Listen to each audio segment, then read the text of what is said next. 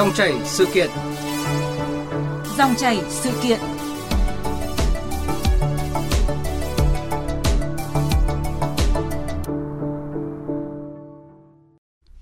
Quý vị và các bạn thân mến, với nhận thức mới cùng lối sống hiện đại, đa số người dân đã thay đổi được thói quen và hành động theo quan niệm cũ lạc hậu đó là tháng riêng là tháng ăn chơi, hội hè lễ lạt. Điều đó không đồng nghĩa nhiều hoạt động tín ngưỡng dân gian dần mai một và sẽ hoàn toàn biến mất. Nhiều người dân vẫn tranh thủ thời gian và điều kiện kinh tế để tới đình, đền, chùa, miếu, thư thái hưởng thụ cảnh sắc chốn linh thiêng, cầu sức khỏe bình an, một tín ngưỡng đơn thuần, đẹp và cần được lưu truyền. Đáng lo ngại vẫn còn không ít người hoặc vì thiếu hiểu biết hoặc là vì mê tín dị đoan mà tìm đến những cá nhân tổ chức hành nghề bói toán trục lợi từ hoạt động mê tín dị đoan gây mất trật tự an ninh xã hội. Vụ việc cô đồng bổ cao đang lan truyền chóng mặt trên mạng xã hội những ngày gần đây là ví dụ điển hình. Trong bối cảnh Internet phổ cập, mạng xã hội phổ biến và chưa thể kiểm soát, điều này đang càng đáng lo ngại. Hãy kết nối tới đường dây nóng 0243 934 1040 0243 5 563 563. Hãy cùng Phó Giáo sư Tiến sĩ Đỗ Cảnh Thìn, Phó Viện trưởng Viện An ninh Phi truyền thống Đại học Quốc gia Hà Nội và Phó Giáo sư Tiến sĩ Bùi Hoài Sơn, Ủy viên Thường trực Ủy ban Văn hóa Giáo dục của Quốc hội bàn luận về nội dung này. Thưa quý vị. Vâng, à, trước hết thì trân trọng cảm ơn Phó Giáo sư Tiến sĩ Đỗ Cảnh Thìn. Vâng, uh, xin uh, kính chào quý vị thính giả Đài Tiếng nói Việt Nam. Uh, và xin chân... cảm ơn các biên tập viên. Dạ, và trân trọng cảm ơn Phó sư Tiến sĩ Bùi Hoài Sơn ạ. Vâng, kính chào quý vị thính giả Đài Tiếng nói Việt Nam. Cuộc đời này vất vả gian nan lắm. Lấy vợ thì lấy vợ muộn. Đúng nhận sai cái. Cuộc đời này trong thế này thôi trưởng thứ trong gia đình cái gì phải gánh vác việc Giang Sơn. Đúng nhận sai cái to cho tôi. Và câu này năm nay nhà mình có tang đấy. Kiểu gì kiểu năm nay lội tóc phải dính một cái tang. Bổ câu là chồng mang dòng họ Nguyễn đấy. Đúng chưa? Nói to nào. Vâng. Cái gì đúng thì nhận mà sai thì cứ cãi bình thường và câu này làm ăn có lộc lắm hai bàn tay trắng lập lên câu đồ lượng ngoại vâng ạ à, thưa phó giáo sư tiến sĩ bùi hoài sơn ạ những ngày gần đây thì ờ, mạng xã hội lan truyền rất nhanh những ờ, video xem bói trực tuyến qua hình thức ờ, bổ câu của một cô đồng ở Hải Dương mà quý vị và các bạn vừa nghe đấy ạ. Mỗi clip thì thu hút hàng trăm nghìn lượt xem. Và cũng có thông tin cho biết là nhiều người đăng ký và phải chờ tới 4 năm ngày thì mới tới lượt cô đồng này xem bói bằng hình thức này đấy ạ. Ông nhìn nhận câu chuyện này như thế nào? Ờ, tôi nghĩ rằng đây là một câu chuyện hết sức hoang đường, thực sự là mê tín dị đoan. Nhưng chắc chắn thì chúng ta cần phải có một cái phân tích kỹ lưỡng để từ đó chúng ta có những cái giải pháp toàn diện cho không chỉ cái vấn đề hay là cái sự việc này mà còn cả cho những cái vấn đề tương tự ở trên mạng xã hội nữa. Và rõ ràng thì ờ, tác động tiêu cực của mạng xã hội đã rất là lớn rồi thế nên là cái việc lan truyền những cái yếu tố tiêu cực như là mê tín dị đoan mà chúng ta đang nói chuyện đến ấy à, đã vượt quá những cái gì mà chúng ta nghĩ là mạng xã hội chỉ là cái nơi vui đùa là cái nơi giải trí hay là không có thật. Đấy mà thực sự những cái hành động gây mê tín dị đoan này ấy, nó không phù hợp với việc xây dựng đời sống văn hóa. À, và nó sẽ là những cái mầm mống làm vẩn đục cái môi trường văn hóa cản trở cái nỗ lực của chúng ta trong việc xây dựng văn hóa con người Việt Nam đáp ứng cái yêu cầu phát triển bền vững đất nước. Vâng ạ, thưa ông là phân biệt tín ngưỡng và mê tín dị đoan dường như là là khó với nhiều người dân cho nên là mới có những vụ việc như là cô đồng bổ cao hay là ông cho rằng là nguyên nhân thì cần được nhìn nhận ờ, như thế nào thì sẽ xác đáng hơn ạ? À, đúng là như vậy vì tín ngưỡng và mê tín dị đoan ấy nó có một cái mối quan hệ nó khá gần gũi với nhau à, chính vì thế nên là phân biệt nó cũng khá là khó khăn. À, tôi thấy là gần đây ấy, thì chúng ta à, nhìn thấy là có nhiều các hiện tượng mê tín dị đoan xuất hiện và ảnh hưởng xấu đến với lại xã hội.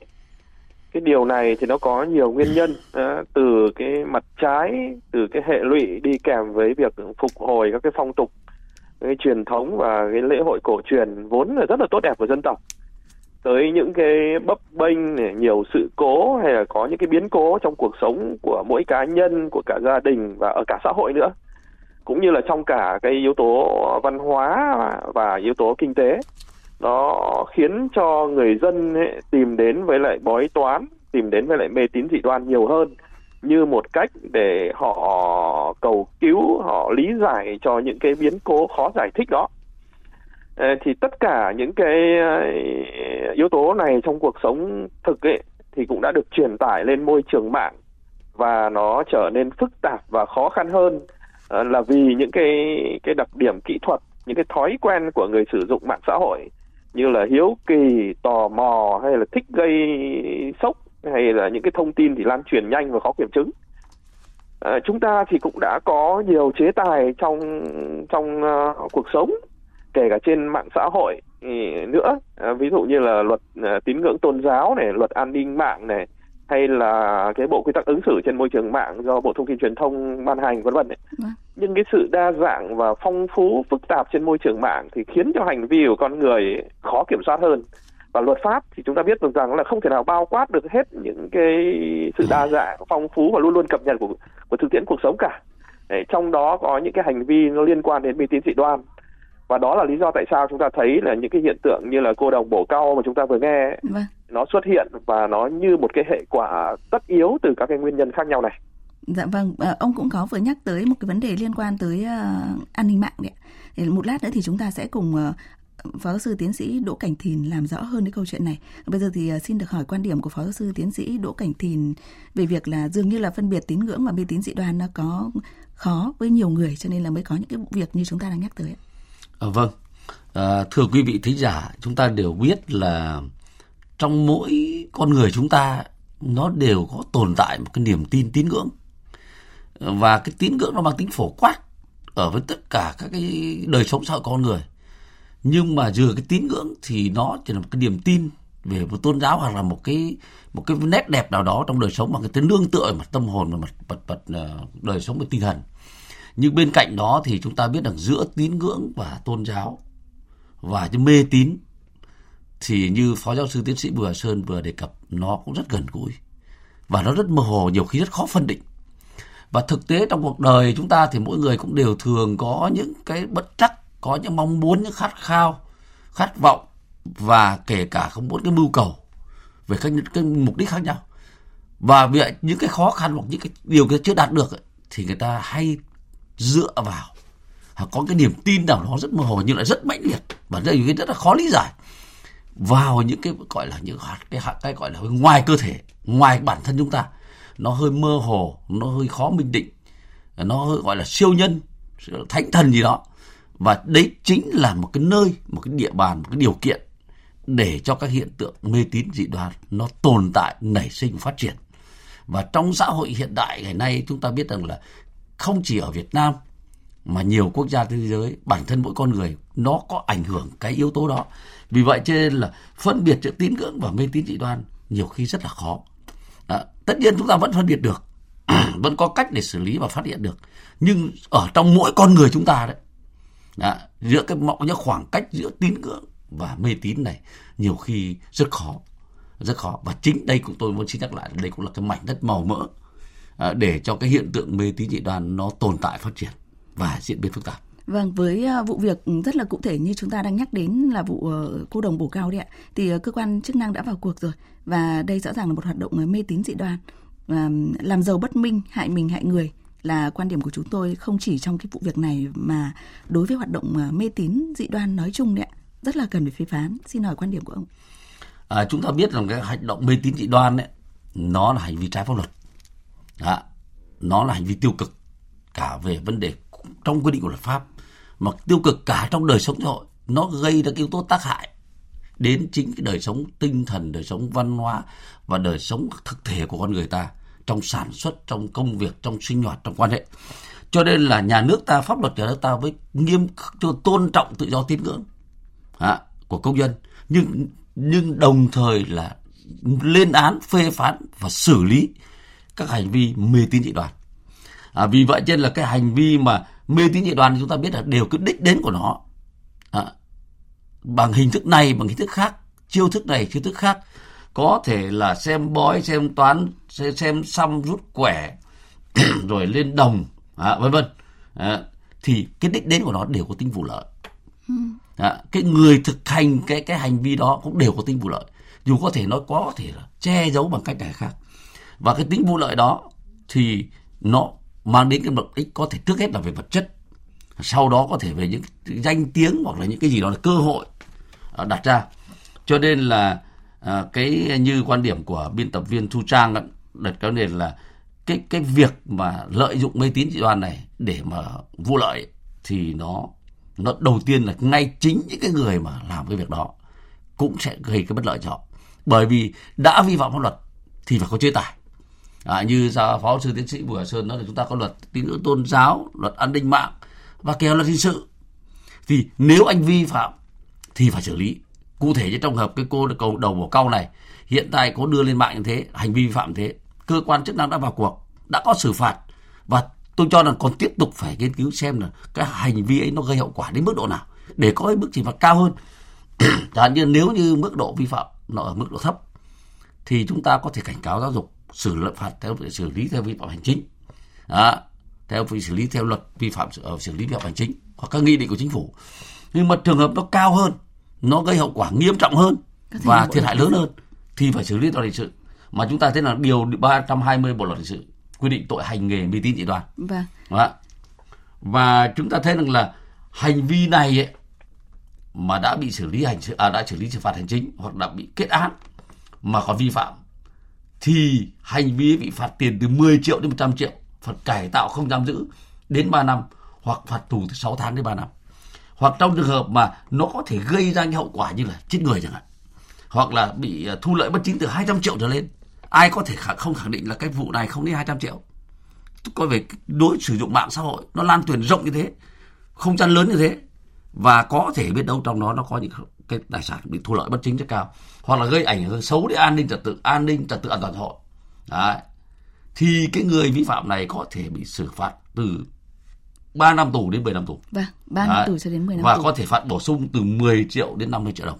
Đấy là về mặt tôi cho rằng là, là, là về mặt về mặt pháp lý đó, lao lý đấy, bên cạnh là về vật chất và kể cả cái uy tín xã hội. Nếu khi mà đã phát hiện và xử lý. À, bên cạnh đó thì chúng ta đang là cái người mà là đối tượng mà tác động của cái hoạt động này thì tôi cho rằng là bản thân họ đã tiếp nhận là một cái năng lượng tiêu cực. À, không không không không có cái ý thức tích cực để mà phải khẳng định là mọi sự thành bại mọi sự đời sống thật là do mỗi chúng ta tự vận động tự lao động tự học tập tự nghiên cứu tự ấy chứ không có thể là từ cái tình cảm vào đây. Mất thời gian mất tiền bạc mất công sức mang sầu muộn vào trong bản thân và mang một cái tâm lý tiêu cực. À, và về mặt đó tiếp tay cho hành vi vi phạm pháp luật. Tôi cho là đấy là những cái mà mà mà cái cái, cái nội dung mà cái câu hỏi của biên tập viên vâng. trang đặt ra Dạ vâng. Ví dụ ờ, ông đã có một vài những cái thông tin liên quan tới um, xử phạt vi phạm pháp luật đấy. Ví dụ như là những cái hoạt động vừa rồi mà nếu như thu lợi bất chính là hai 200 triệu đồng trở lên đúng không ạ? Ờ, và ảnh hưởng đến uh, an ninh trật tự an toàn xã hội thì có thể phạt tới uh, 3 cho đến 10 năm tù. 5 10 năm tù. Vâng, 3 đến 10 năm tù cùng với uh, việc bồi thường thiệt hại và một số nội dung ông vừa nêu thì uh, thưa phó giáo sư tiến sĩ Bùi Hoài Sơn ạ. Phải chăng là hình phạt hiện nay thì đối với những người hoạt động mê tín dị đoan tương tự như vụ việc chúng ta nói tới thì vẫn là uh, quá nhẹ cho nên là tình trạng này vẫn cứ tiếp diễn hay vì những lý do nào khác theo ông? Chúng ta biết rằng là khi chúng ta ban hành các văn bản quy phạm pháp luật ấy, thì uh, chúng ta vẫn uh, chưa chú ý đầy đủ đến uh, cái môi trường mạng xã hội, những cái tác động rộng lớn từ phía mạng xã hội. Chính vì thế nên là khi chúng ta ban hành các cái văn bản quy phạm pháp luật ấy, thì uh, chúng ta vẫn có các cái hình thức chế tài nó nó khá là thấp so với những cái gì tác động ở trên mạng xã hội rất là rộng lớn như là phó giáo sư tiến sĩ Đỗ Cảnh Thìn đã nói. Chính vì thế nên là như cái trường hợp vừa rồi tôi thấy cái hình thức xử phạt à, như tôi được biết là 7,5 triệu đồng thì đúng là nó không thấm tháp gì so với lại những cái ờ, mối lợi ờ, mà người ta đã thu được từ những hành động mê tín dị đoan ở trên mạng và chính cái điều này nó gây ra rất nhiều những cái hệ lụy nó gây ra rất nhiều những cái tiêu cực khác thì chúng ta biết được rằng ấy là à, nếu mà chúng ta xử phạt mà nó không nghiêm minh nó không mang tính làm gương ấy, nó không để cho người bị phạt à, sợ và không tái phạm lần sau ấy thì pháp luật của chúng ta nó bị nhờn luật. Và nhờn luật này nó rất là nguy hại. À, vì người ta sẵn sàng là người ta sẽ sẽ sẽ làm những cái chuyện đó tiếp diễn. Và những người khác ấy nếu mà go bắt trước ấy thì người ta cũng không sợ những cái quy định của pháp luật. Và từ cái không sợ này từ những cái tưởng chừng như rất nhỏ này ấy, nó sẽ là những cái mầm mống nó gây ra những cái tác động rất là lớn đối với lại xã hội nói chung của chúng ta cũng như là cái sự phát triển văn hóa con người của chúng ta. Dạ vâng, ờ, như thông tin từ ờ, ông Bùi Hoài Sơn thì hoạt động này ờ, trước kia ấy, là tại chỗ và có cái yếu tố tụ tập và dễ phát hiện hơn. Nhưng mà ngày nay thì sự phát triển chóng mặt của internet mạng xã hội khiến cho mọi việc trở nên rất là khó kiểm soát. Tôi hiểu ra ý của ông Bùi Hoài Sơn là như vậy. Vậy thì à, giải pháp nào cho câu chuyện này? Xin mời uh, quan điểm của ông Bùi Hoài Sơn trước đi ạ. Tôi nghĩ rằng ấy là à, giải pháp đầu tiên vẫn luôn là nhận thức. Khi chúng ta có nhận thức đầy đủ đúng đắn về các cái hiện tượng tiêu cực, những cái hiện tượng mê tín dị đoan, ấy, đặc biệt là những cái hoạt động này trên mạng xã hội ấy, thì chúng ta sẽ có những cái ứng xử phù hợp. Cái ứng xử phù hợp ở đây ấy, ví dụ như là à, chúng ta sẽ hình thành nên những người uh, sử dụng uh, mạng xã hội thông minh và có trách nhiệm. Ở đó ấy, thì họ sẽ không chấp nhận những cái thông tin tiêu cực như vậy những cái thông tin liên quan đến mê tín dị đoan như vậy. Và khi họ chấp nhận họ không share không like không follow thì chúng ta sẽ hạn chế được rất nhiều những cái hiện tượng như thế này thứ hai nữa là chúng ta cũng phải hoàn thiện hệ thống pháp luật của chúng ta.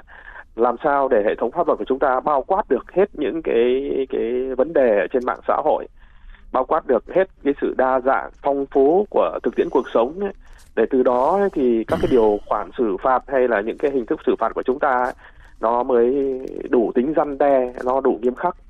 Thứ ba nữa thì chắc chắn là chúng ta cũng cần phải có các cái tiến hành nghiêm các cái hoạt động xử phạt này. Vì dù văn bản pháp luật có ra với lại những cái điều khoản rất là phù hợp rất là tốt rồi đấy. Nhưng mà nếu chúng ta không có các cái xử phạt làm gương chúng ta không có các cái hình thức tuyên truyền về những cái xử phạt lại đó thì nhiều khi các cái văn bản cũng không đi vào thực tiễn cuộc sống. Thứ ba nữa thì cái việc xử phạt làm gương này những cái chúng ta lấy những cái bài học tốt này, những cái hình ảnh đẹp này chúng ta lên án bài trừ những hình ảnh xấu ở trong xã hội từ đó hình thành nên một cái dư luận chung lên án những cái việc làm đó ở trên mạng xã hội và ở ngoài thực tiễn cuộc sống ấy cũng sẽ là một cái rào cản sẽ cũng là một cái ờ, để cho chúng ta tạo ra một cái hệ điều tiết ờ, để chúng ta tránh được những cái hiện tượng tiêu cực ở trên mạng xã hội ờ, nói riêng hay là trong cuộc sống nói chung. Dạ vâng, xin được hỏi giải pháp nào cho câu chuyện này ạ, thưa Phó giáo sư tiến sĩ Đỗ Cảnh Thìn. Như thông tin từ ông Bùi Hải Sơn thì đầu tiên là vấn đề của nhận thức tức là phải có những cái sự ờ, nhận, ờ, nhìn nhận tiếp nhận thông tin và xử lý thông tin một cách thông minh khi mà tham gia vào ờ, internet và mạng xã hội. Thứ hai là hoàn thiện hệ thống pháp luật và thứ ba là cần phải xử phạt mạnh để làm gương đấy vâng trước hết là tôi xin được chia sẻ cái ý kiến của phó giáo sư tiến sĩ bùi hà sơn. Bởi vì nền tảng của nó chính là phải nhận thức và là giáo dục. Khi người ta hiểu người ta có nền tảng với cái nhận thức về cái hành vi đó về cái sai đúng của nó phân định được nó thì người ta có hành vi đúng còn nếu mà nhận thức nó chưa đúng thì rõ ràng người ta dễ bị lợi dụng hoặc là người ta dễ bị làm sai. Cho nên là cái cái cái giải pháp đầu tiên tôi cho là vấn đề về và cái nhận thức của cái các người dân trong xã hội cái người sử dụng mạng internet mạng xã hội là rất quan trọng. À, một ý kiến tôi cũng muốn đồng thời vừa trao đổi đồng thời đồng tình chúng ta trao đổi thêm ý kiến của phó giáo sư tiến bùi sơn. Tôi cho là xử phạt cũng là hình thức giáo dục chứ không hoàn toàn chỉ là là là là, là đấu tranh và ngăn chặn răn đe. Cái sự răn đe nó có giáo dục cho chính cái người vi phạm sự hành hoạt động hành vi về tín nhiệm này. Nhưng đồng thời nó cũng cảnh báo giáo dục giáo dục chung cho những người khác. Cho nên là cái việc này cũng là cần thiết. À, bên cạnh đó thì tôi cho rằng là cái việc mà chúng ta tuyên truyền và phổ biến rộng rãi ngoài kỹ năng cái ứng xử trên không gian mạng thì phải hiểu biết rằng những cái quy định của luật pháp về vấn đề này. Hiện nay chúng ta luật tự do à, về tín ngưỡng về luật tố tụng luật hình sự luật xử lý phạm hành chính đều có đề cập nó. Nhưng cái người dân à, những cái người mà hiểu rõ về những cái quy định này chỉ rất ít. À, cho nên chúng ta cũng cần phải là có qua cái sự kiện này chúng ta cần phải có cách thức tuyên truyền rồi phổ biến pháp luật. Nó phù hợp với từng đối tượng chứ không thể phổ biến chung được bởi vì luật thì rất là nhiều nhưng mà để người ta hiểu được một cách cụ thể rõ ràng thì cần có cách truyền đạt cách cách tuyên truyền nó phù hợp với từng đối tượng thì người ta mới nắm được vấn đề. À, bên cạnh đó chúng tôi là có một cái vấn đề nữa là chúng ta cũng phải tuyên truyền phổ biến các cái phương thức các thủ đoạn các cái cách thức mà các cái đối tượng hành nghề vi tín dị đoan này à, cách chiêu thức để mà uh, lôi kéo dụ dỗ rồi là tìm cách lừa bịp để được được có vụ lợi trong hoạt động mê tín dị đoan này để cho mọi dân cảnh giác. Nếu khi họ không nhận ra cái chiêu thức đó thì khi họ dễ bị lôi kéo. Cho nên phải tuyên truyền phổ biến những cái phương thức thủ đoạn cái cái chiêu thức chiêu trò mà các cái đối tượng hoạt động trong mê tín dị đoan này thực hiện để người ta không bị người ta cảnh giác. À, bên cạnh đó tôi cho một vấn đề nữa. À, ngoài cái việc xử lý ra thì cái vai trò quản lý nhà nước của các cái chính quyền địa phương các cái cơ sở cơ sở là vô cùng quan trọng. Bởi vì anh hoạt động gì cũng hoạt động ở cơ sở. Những cái vấn đề nó nảy sinh ra những hiện tượng tiêu cực trong đời sống đấy thì cái cơ quan quản lý nhà nước về trong lĩnh vực an ninh trật tự cũng quản lý nhà nước ở trên địa bàn đó phải kịp thời phát hiện ngăn chặn vạch trần những hoặc những cái cái phương thức thủ đoạn đó. Vâng. và đấu tranh ngăn chặn và tuyên truyền để người dân không bị mắc bẫy. Thì qua và xử lý thì qua đó thì tôi cho rằng nó sẽ góp phần để hạn chế ngăn chặn và hạn chế những hiện tượng mà lợi dụng tín ngưỡng lợi dụng tôn giáo lợi dụng lòng tin của người dân để hành nghề mê tín dị đoan gây bất ổn trật tự xã hội. Dạ vâng, ông vừa nêu thêm à, uh, hai giải pháp nữa. Thứ nhất là vai trò truyền thông ở tất cả các cấp mà trong đó thì bao gồm cả các cơ quan báo chí như là chúng tôi đã cần phải uh, tích cực hơn trong cái câu chuyện này. Và thứ hai là vai trò của cơ quan quản lý nhà nước đó là phát hiện và kịp thời ngăn chặn. Uh, một lát nữa thì chúng ta sẽ tiếp tục với câu chuyện về vai trò của quản lý nhà nước cụ thể hơn như thế nào ở trong câu chuyện này. Bây giờ thì uh, xin mời uh, hai vị khách mời cùng quý vị thính giả hãy nghe tiếp thông tin sau từ nhóm phóng viên Thiên Lý và Thanh Thắng.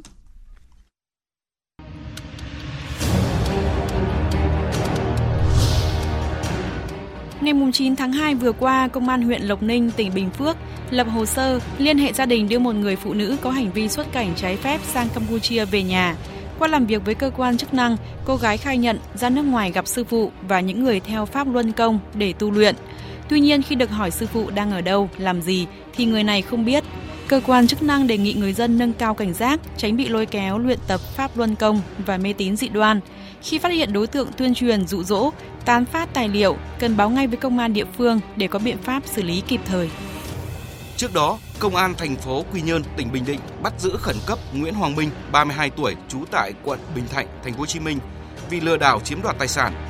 Nguyễn Hoàng Minh cùng các đối tượng khác đã thực hiện bói bài, xem tướng và giải hạn cho một cô gái bằng các lá bài. Nguyễn Hoàng Minh dụ dỗ cô gái tin tưởng chuyển khoản thành công 2,2 tỷ đồng để sắm sinh lễ và thuê người giải hạn cho cả gia đình. Đáng chú ý, trước khi bị bắt, Nguyễn Hoàng Minh và nhóm đã lừa nhiều người, chiếm đoạt nhiều tiền để tiêu dùng cá nhân. Vâng ạ, thưa Phó giáo sư tiến sĩ Bùi Hoài Sơn ạ, những thông tin vừa rồi hầu hết là những vụ việc mà chúng ta hay dùng cái từ là vụ việc đã rồi đấy, đã xảy ra rồi đấy. Vậy thì làm thế nào để tránh rơi vào những cái cạm bẫy với những cái lời dụ dỗ chiêu trò của những ờ, kẻ lợi dụng tâm linh tín ngưỡng để ờ, mê hoặc lòng người, tương tự như là vụ ờ, cô đồng bồ cao hay là hai vụ việc trong tổng hợp mà chúng ta vừa cùng nghe đấy thì vẫn là câu chuyện của nhận thức, vẫn là câu chuyện của hoàn thiện hiện hoàn thiện hệ thống pháp luật. Thì ở đây cần phải bàn luận như thế nào về vai trò của lực lượng chức năng và chính quyền địa phương nữa? À, chúng ta biết được rằng ấy, là để các cái sự việc này nó xảy ra ấy, thì nó có rất nhiều các cái nguyên nhân khác nhau. À, và để cái việc này được giải quyết một cách thấu đáo ấy, thì chúng ta cũng cần phải có rất nhiều các cái giải pháp khác nhau à, để có thể giải quyết được một cách toàn diện những vấn đề như vậy. À, trong số các giải pháp đó thì có các cái giải pháp từ phía chính quyền địa phương và các cái cơ quan chức năng à, khi mà chúng ta thấy các cái sự kiện sự việc này ấy, nó đã xảy ra không chỉ một lần không chỉ hai lần mà nhiều lần. À, ở các cái ờ, quy mô khác nhau ở các cái hình thức khác nhau ấy, thì rõ ràng rằng là các cơ quan chức năng ấy, khi họ hiểu rõ về những vấn đề này thì họ phải có những cái sự giải thích họ phải có những cái sự tuyên truyền giáo dục để những cái ừ, tình trạng này nó không lặp lại nó không xảy ra đối với những người khác nữa chính quyền địa phương ấy là những người gần dân nhất, những cái người mà gần gũi với lại các cái đối tượng nhất, thì cũng phải làm tốt hơn nữa cái vai trò giám sát của mình, cái vai trò quản lý và tổ chức của mình khi mà họ có được những cái uh, hình thức quản lý tốt ấy thì tôi tin rằng ấy là uh, sẽ tránh được những cái tình trạng là người dân hay là những cái người à, lừa đảo những cái người hành nghề mê tín dị đoan hay là những cái tệ nạn khác họ có thể lộng hành họ có thể uh, tác động tiêu cực đến những người khác ở trong xã hội. À, chúng ta biết được rằng ấy, là cái tội ác ấy ờ, dù nó là một cái rất nhỏ thôi nhưng nó là một cái mầm mống để gây ra những cái băng hoại khác ở trong xã hội chính vì thế nên là chúng ta cần phải xử lý những vấn đề này ngay tại chỗ càng sớm càng tốt thậm chí là phải đề phòng từ trước ấy, để từ đó thì chúng ta trả lại cái môi trường an toàn và lành mạnh cho xã hội. Vâng, xin được hỏi phó giáo sư tiến sĩ Đỗ Cảnh Thìn về điều này. Vâng, hồi như ờ, phần trước tôi cũng đã đề cập đến một ờ, vấn đề đó là cái công tác quản lý. Bởi vì ờ, trong bất cứ một lĩnh vực nào cũng vậy.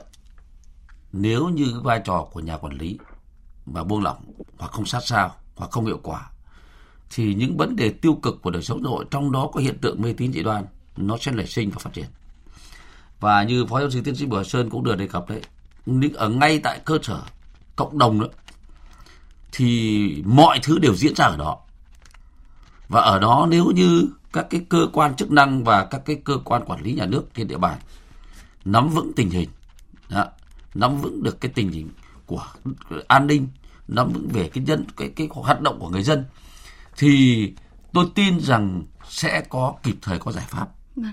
để mà tuyên truyền vận động ngăn chặn xử lý à, và tạo ra cái môi trường lành mạnh hơn để tránh đi cái hiện tượng mà nó phát triển lan tràn rộng rãi về mà cơ quan quản lý nhà nước cơ quan chức năng chẳng hạn cơ quan về bảo quản về về an an ninh mạng chẳng hạn à, thông tin mạng thì cũng phải có cái biện pháp vâng.